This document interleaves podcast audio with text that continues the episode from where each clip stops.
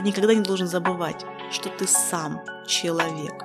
И если ты ненавидишь другого, ты должен понимать, что прежде всего ты ненавидишь себя.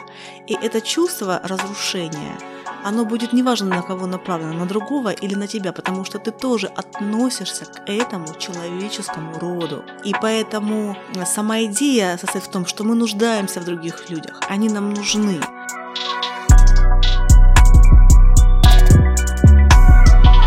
Нас в гостях Павлова Елена Леонидовна, преподаватель философии РГ Уринг. А сегодня мы поговорим про немецкого философа Ницше и идею сверхчеловека. Очень часто она мелькает. Э, Ницше вдохновил фашизм. Этот э, расхожий мем, он очень часто использовался в культуре, что Ницше был идеологом, оправдателем и едва ли не большим поклонником фашизма. На самом деле имеет под собой очень, скажем, маленькую толику какой-то возможной правды или истины, по одной простой причине. Создателем такого наследия ницшанского была его сестра, которую звали Элизабет Ферстер. И именно она э, вот в 1939 году как бы, ну, сделала, решила сделать такой как бы компендиум основных его идей. Э, приезжал Гитлер, в домик Ницше, фотографировался с бюстом Ницше, с самой его сестрой. Но Ницше в те поры уже давным-давно не было на свете, потому что мы знаем, что он умер в 1900 году. И более того, ключевая книга Ницше, которую часто любят э, использовать в качестве примера для оправдания фашизма, это «Воля к власти». Да, да. Не совсем это верно, потому что сам Ницше не занимался публикацией этой работы, он ее не отдавал издателю. Это все произошло намного позже его смерти. И, ну, вот такое как бы первое, первое, что мне приходит в голову на ваш ответ. Да, Батрас? Да, но ведь имеется в виду, что не сам Ницше лично вдохновлял Гитлера и всех прочих, а что именно своеобразная интерпретация его работ являлась э, основой самооправдания для тех, кто проповедовал идею фашизма. И главная суть вопроса заключалась в этом. Я поняла вашу идею. А, здесь тоже не все так однозначно, уверяю вас. А, почему? Потому что, во-первых, если вы открывали, я уверена, что вы открывали сами работы Ницше, может быть, ну, самую такую работу классику жанра, в которой он излагает свои идеи по сверхчеловеку, это «Так говорил Заратустра». Ну, кроме того, конечно, у него еще есть эссе Хоума, кроме того, у него есть книжка, которая называется «Человеческое, слишком человеческое», там какие-то идеи проскакивают. Но вот эта книга «Так говорил Заратустра», да, мы знаем об этом. Так вот, а, почти что все очень крупные философы, мыслители, которые так или иначе анализируют э, творчество Ницше, говорят, что для того, чтобы подходить к его изучению, нужно иметь определенный интеллектуальный бэкграунд, потому что сам Ницше очень сложен. Там очень много метафор, аллюзий, каких-то аллегорий. Он постоянно отсылает нас к каким-то а, античным философам и так далее. То есть вот это первый нюанс. Второе, он сложен. Просто сложен для восприятия, потому что его мысль бежит, и мы за ним часто просто не успеваем. А еще такой момент. А, я слышал, что Ницше был болен. То есть у него были какие-то расстройства, и поэтому его мысли были, ну, не так ясны для окружающих. Это...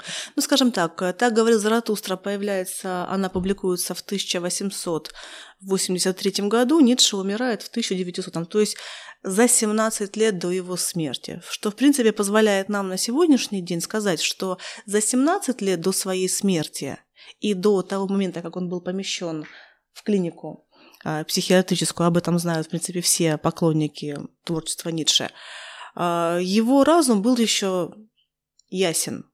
И Кроме того, это очень сложный нюанс, понимаете, как нам научиться различать, собственно говоря, творчество философа и его биографию. Потому что вот книга философа, она есть, она опубликована.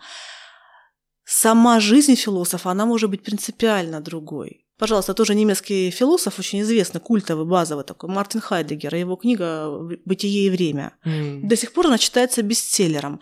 Она была опубликована в 1927 году. Но мы знаем точно, что Мартин Хайдегер вступил в ряды НСДАП. Как, то есть он принял позицию вот э, этого нового режима в Германии.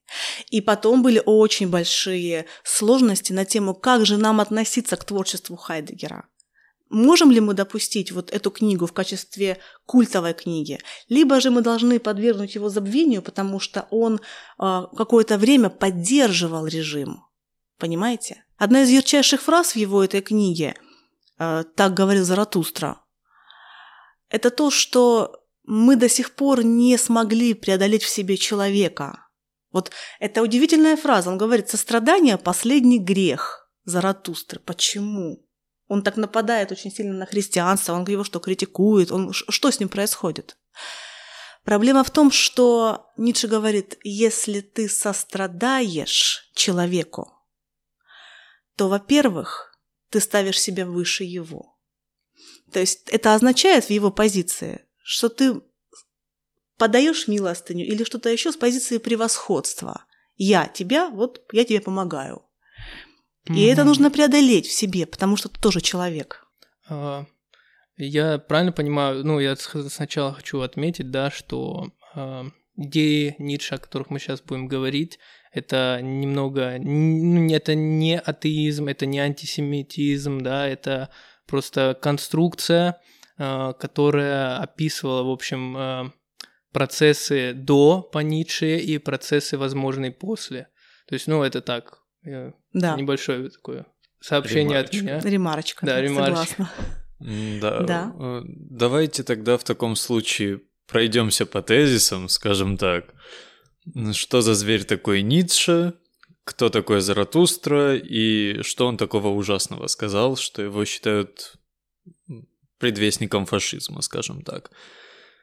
Вообще, изначально ну, давайте лучше вашу позицию, у вас более профессиональные знания. Ну да, вот про идею сверхчеловека. Вот мы так хотим... все-таки про идею сверхчеловека или про фашизм, или Не, про, или, или про... то, что я немного сейчас... Про то, на чем основывается теория сверхчеловека, потому что интерпретации именно этой теории привели ко всем остальным последствиям. Вот, вот. Ни в коем случае Ницше не был антисемитом. То есть, более того, он писал в своих письмах, у нас есть совершенно четкое подтверждение, что он пишет «Я разошелся на почве антисемитизма со своей сестрой. Она перес... мы, пере... мы с ней на эту тему перестали общаться». Сам Ницше однозначно подчеркивает роль и страдания евреев, и их историческую миссию, то есть ни в коем случае. Поэтому это однозначно я принять не могу. Что касается самого Ницше, самое страшное, что должно быть преодолено, если вы помните, это говорил Заратустра, там канатный плесун идет, и вот Заратустра приходит в этот город и, и поднимает глаза вверх и говорит, смотрите, вот идет нечто, что должно быть преодолено от зверя к сверхчеловеку. То есть он показывает, человек – это канат, это дорога, которая все время должна быть в пути. Как только ты останавливаешься, ты падаешь. Невозможно стоять на месте. То есть здесь даже не деградация, это смерть. Поэтому я убеждена, что основная идея Ницше в плане сверхчеловека – это попытка показать самому человеку, как нужно работать, прежде всего, над самим собой. Вот да, я вот тоже вот это заметил. Все-таки многие это неправильно интерпретируют. Для меня это больше знаете, как взять ответственность за свою жизнь, а, ну и как бы ты имеешь свободу, но и при этом ответственность, и твои действия влияют на других людей. Ну вот а, я как я попытался, да, эту идею сверхчеловека разложить на части, ну я так всегда делаю, пытаюсь разложить на более простые, понять так, чтобы потом это можно было легко передать.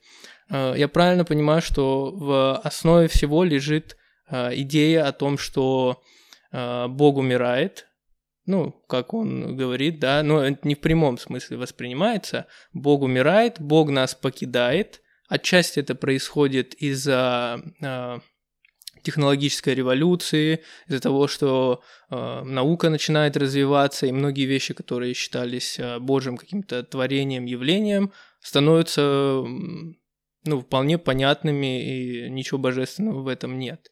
И дальше он от этого он идет к морали христианской, как основной европейской морали э, на тот момент. И, как я понимаю, он описывает, что христианство и его, ну, и мораль, если мы считаем, что Бога нет, и уже э, все наши действия с, с его существованием и его, э, кстати, правлением над нами не связаны, получается и христианская мораль тоже выпадает. И дальше он переходит к христианской морали, говоря о том, что существует мораль господ и мораль рабов, и вот в Риме или там когда-то тогда на, начала зарождаться вот эта мораль. То есть слабые э, начали возноситься, сильные опускаться, и слабые создали образ плохого сильного. Вот как это... Да, у него были небольшие отсылки к, ну не сказать восхищению, но, скажем так, своеобразному уважению к Юлию Цезарю, Наполеону Бонапарту и так далее. Ну вот, подобным личностям. Небольшое уточнение для тех, кто это слушает.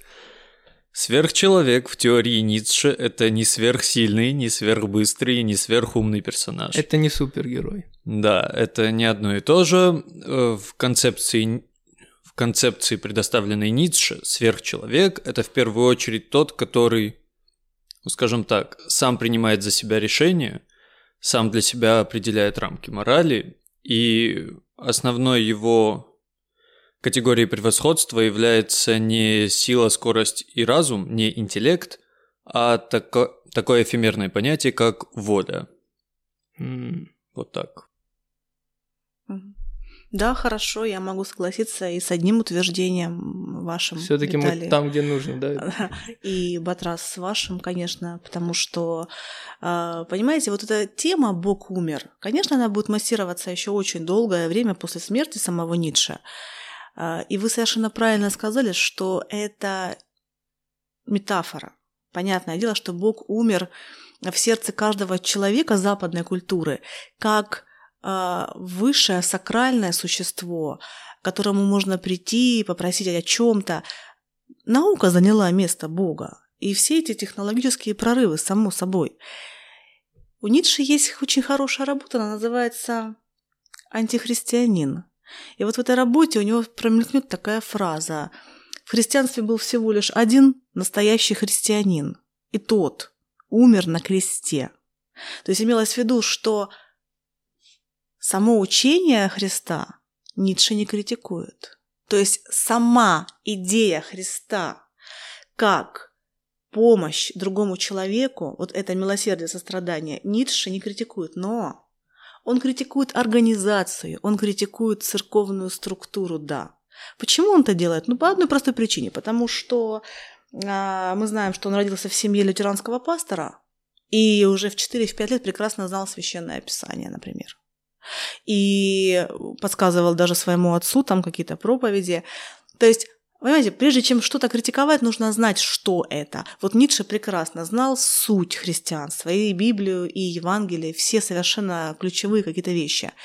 Поэтому его критика христианства, она направлена на то, чтобы показать, что вся последующая христианская культура взяла и исказила, собственно говоря, учение Христа.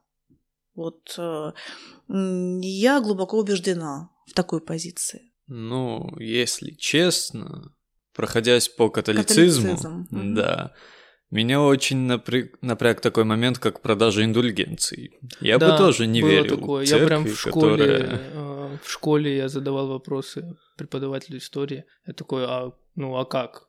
Никого не смутило это? Да, хороший вопрос, я им тоже задавался. Ну, поясни, индульгенция это чтобы Это прощение грехов за деньги. Да, Отпущение, то есть вы да. покупаете бумажку и можете совершить грех. Э, я правильно понимаю, что там ценовая политика на разные грехи? Да, да, да. Но там было чуть-чуть наоборот. Ты совершил грех, а потом, чтобы тебе его простили, ты даришь церкви землю или деньги или что-нибудь наподобие. А, вот так.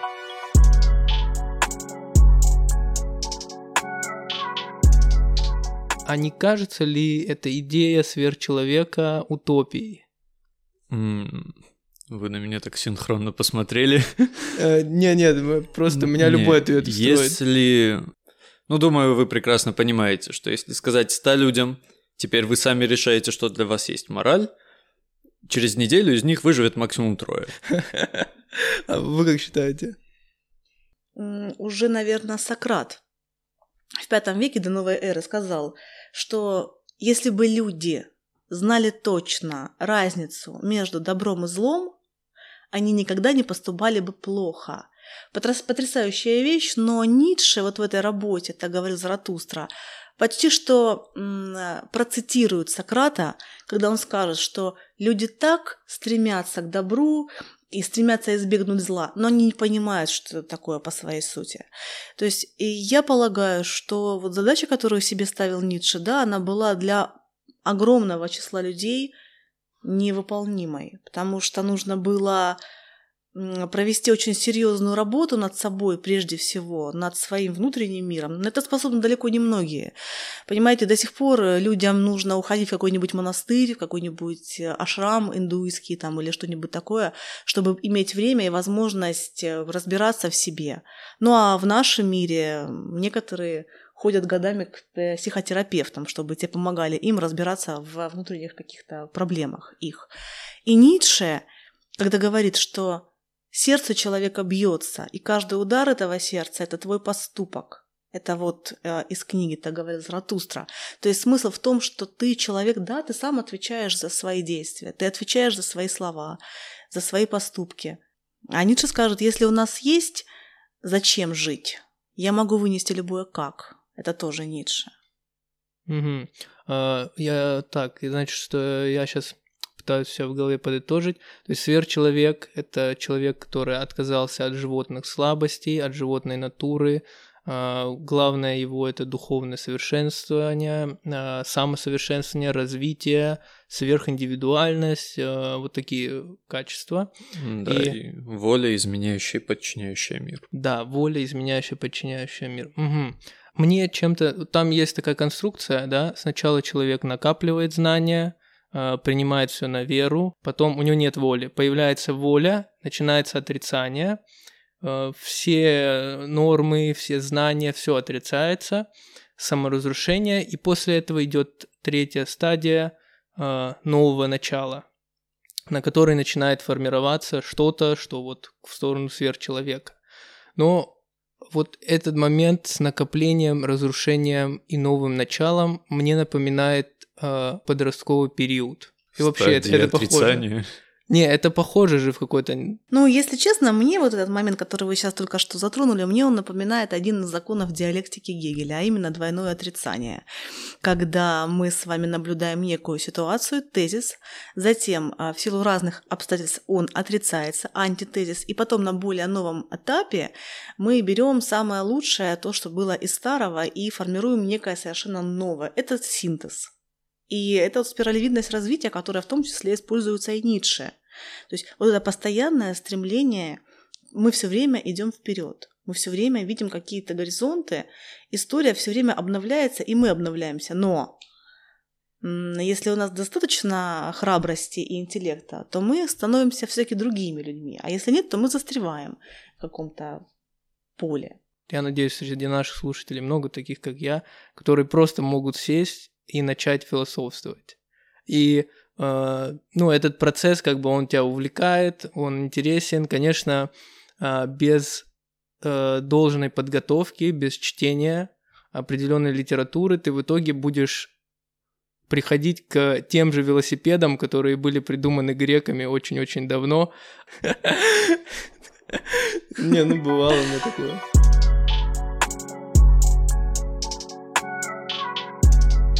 Я первое, о чем я вспомнил, это Мстители. Э, и я вспомнил часть про Таноса. Да, э, вы что-нибудь слышали? Э, может быть, Случайно. Конечно, я смотрела все фильмы Марвел. Вот, поэтому... отлично. Сейчас будет интересный разговор очень. О, не зря я готовился. Опять же, как для сверхчеловека, жалости нет. Он убивает свою дочь. 50% случайным образом, ему все равно. Э, он имеет волю, имеет возможности, имеет мотивацию, и это является целью его жизни. Казалось бы, сверхчеловек. Но потом я иду дальше. Э, ему-то в итоге не удалось э, это ну, как бы провернуть.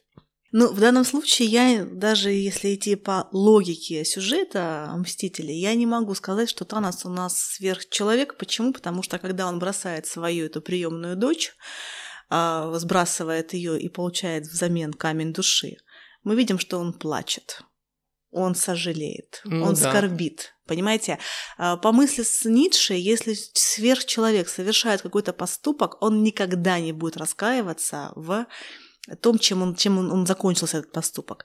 Это первый. Второй все-таки нюанс. Я считаю, что Танос не может быть рассмотрен как сверхчеловек в концепции Ницше. Почему? Потому что у Ницше есть совершенно четкая мысль э, в той же самой книжке «Так говорил Заратустра».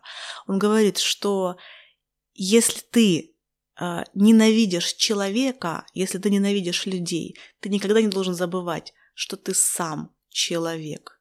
И если ты ненавидишь другого, ты должен понимать, что прежде всего ты ненавидишь себя. И это чувство разрушения – оно будет неважно на кого направлено, на другого или на тебя, потому что ты тоже относишься к этому человеческому роду.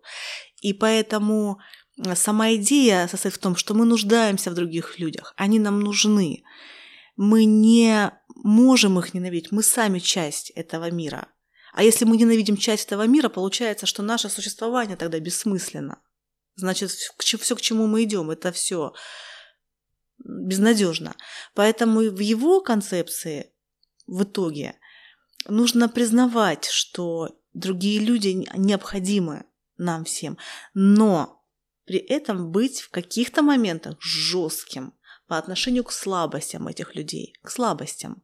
Когда он говорит «падающее подтолкни», это означает, что все, что падает, все, что распадается от прошлого там какого-то дня.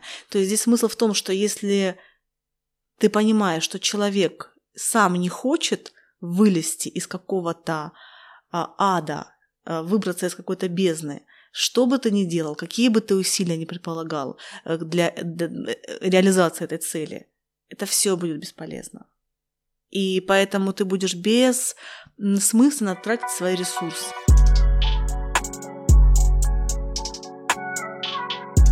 Э, если Ницше говорил, что сверхчеловек должен отличаться от обычного человека, так же как сам человек отличается, отличается от обезьяны. И у нас есть два варианта восприятия человека-обезьяна.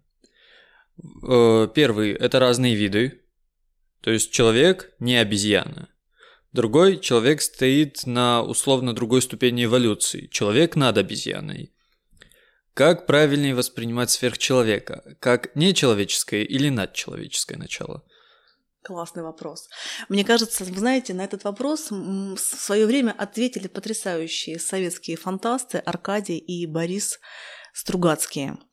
Вот у Стругацких у них есть хорошая трилогия. Называется она, первая часть книжки называется «Обитаемый остров», по ней была снята экранизация Бондарчуком. Федора Бондарчуком. Вторая часть э, «Жук в муравейнике» и третья часть называется «Волны гасят ветер». И Стругацкие называют их это так, их, э, э, эту новую, скажем, вот типологию людей. Люданы. Люданы. То есть это люди, чей мозг, ну в силу разных причин, он развился до неимоверных вот высот, и у них, с одной стороны, трагедия огромная. Почему? Потому что им очень скучно со своими родными и близкими людьми. Они для них как муравьи. С одной стороны, они их любят, потому что ну, они за ними скучают. Но как только они оказываются с ними рядом, они понимают, что вообще не о чем говорить. Ну, о чем нам говорить с муравьем, например? То есть, ну, совершенно. Но, с другой стороны, именно эти люди являются авангардом э, дальнейшего по Стругацким космического развития человечества. То есть я полагаю, что вот эта как бы скрытая черта, она присутствует у достаточно многих людей. Проблема в том, что у кого-то она инициируется, а у кого-то нет. Это то же самое, понимаете, что говорил Аристотель. О возможности и о действительности. В возможности мы все можем быть гениями, понимаете, и великими художниками, писателями и так далее. Но кто мы с нами по-настоящему, уже другой большой вопрос. Вот так. Поэтому мне кажется, что действительно вот эта фигура сверхчеловека, она, может быть, даже самим Ницше не была до конца проработана, потому что он тоже был ограничен своим временем, своими современниками. Я всегда это понимаю, например, когда вот реконструирую сама для себя творчество философа какого-то. Mm, вот. Да, вот я э, в процессе того, как э, изучал его идею, я думал, что, ну, кого-то можно отнести к этим людям, да, ну, каких-то мировых личностей, типа вот э, Наполеон, Сталин, Гитлер, э, Александр Македонский, которые очень сильно повлияли и подчинили своей воле, да, но сейчас я понимаю, что такое, как сказать, насаждение своей мудрости, вот то же самое, что и Танос пытался сделать, это не сверхчеловек, все-таки это сверхчеловек про другое, вот знаете, кто для меня Но зло очень важно в этой э, конструкции, потому что, да, получается, без зла не будет и стимула развития сверхчеловеку, да? Это диалектика. Это диалектика. Если мы с вами возьмем какое-то одно явление, одну сторону, конечно, это будет ограниченный взгляд. Это, это, это просто будет, тогда, знаете, такая а, однобокая какая-то картина. Если нам не с чем будет сравнивать, нам не к чему будет стремиться. Если у нас вокруг все мягкое, нам не на что опереться, мы не сможем встать.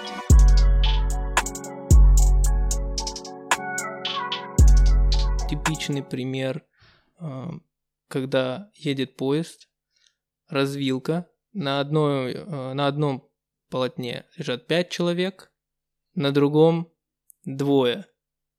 Сверхчеловек переведет стрелку на двоих 100%. Это так? Вне зависимости от того, кем являются эти люди? Или... Э, он их не знает. Ну, почти любой рационально мыслящий человек, скорее э, всего. Это да, но понимаешь, одно дело сказать, а другое дело перевести классическая совершенно вилка моральной философии, особенно вот в Гарварде это дело любят студентам преподносить в разных совершенно форматах. Их каждого заставляют прочувствовать. С одной стороны, а, ты наблюдатель, с другой стороны, ты сам лично толкаешь человека, и вот как бы там, да, с третьей стороны, ты работаешь врачом в больнице, ты выбираешь, кого и там органы на трансплантацию ты заберешь, а кого ты спасешь. Это называется, мне кажется, немножко это другая вещь, это вот тот самый экзистенциальный выбор. Сложнейшая ситуация, когда как бы ты ни поступил, ты все равно будешь сожалеть о, а, о, о несовершенной возможности, скажем так. Вот. Поэтому, что касается сверхчеловека, вот, в понимании Ницше, мне кажется, ну, здесь нужно просто подумать, если честно, потому что я никогда вот э, тему сверхчеловека с такой стороны для себя э, именно абсолютно моральной, потому что все-таки по Ницше он стоит по ту сторону добра и зла. И здесь, наверное, все-таки будет, знаете, вот абсолютно такая вот, как бы, наверное, наверное, будет рацио. То есть я думаю, что, наверное, все-таки будет рацио, потому что он, скорее всего, предпочет пять спасти. Рацио ну, либо да. безразличие. М? Рация либо безразличие. Я думаю, безразличия нет, я думаю, все-таки рацио. Ну да, видите, он стоит за пределами, получается, добра и зла, но понимании других людей он же все равно совершает какие-то действия, которые могут оцениваться как добро и зло. То есть для того, чтобы получить внутреннюю убежденность в правильности каких-то иных тех или иных своих действий, ты должен обязательно пройти некий путь. Вот, э, и ты будешь, проходя этот путь, ты будешь меняться. Ты должен сравнивать себя человек только с одним существом на Земле. Это с самим собой вчерашним. Вот, это, это и стремиться а, только к одному существу, к себе завтрашнему. То есть вот это все, а, это твой личный путь саморазвития, это твое собственное самосовершенствование. Это так звучит, можно даже э, поставить как статус ВКонтакте. Ну, настолько это хорошо звучит. Да, все-таки мне, мне нравится эта идея. В общем, уважаемые слушатели, э, надеюсь, вам было интересно, вы все слышали. Э, читайте, развивайтесь. Э, спасибо большое за то, что вы пришли к нам сегодня в гости. Спасибо вам.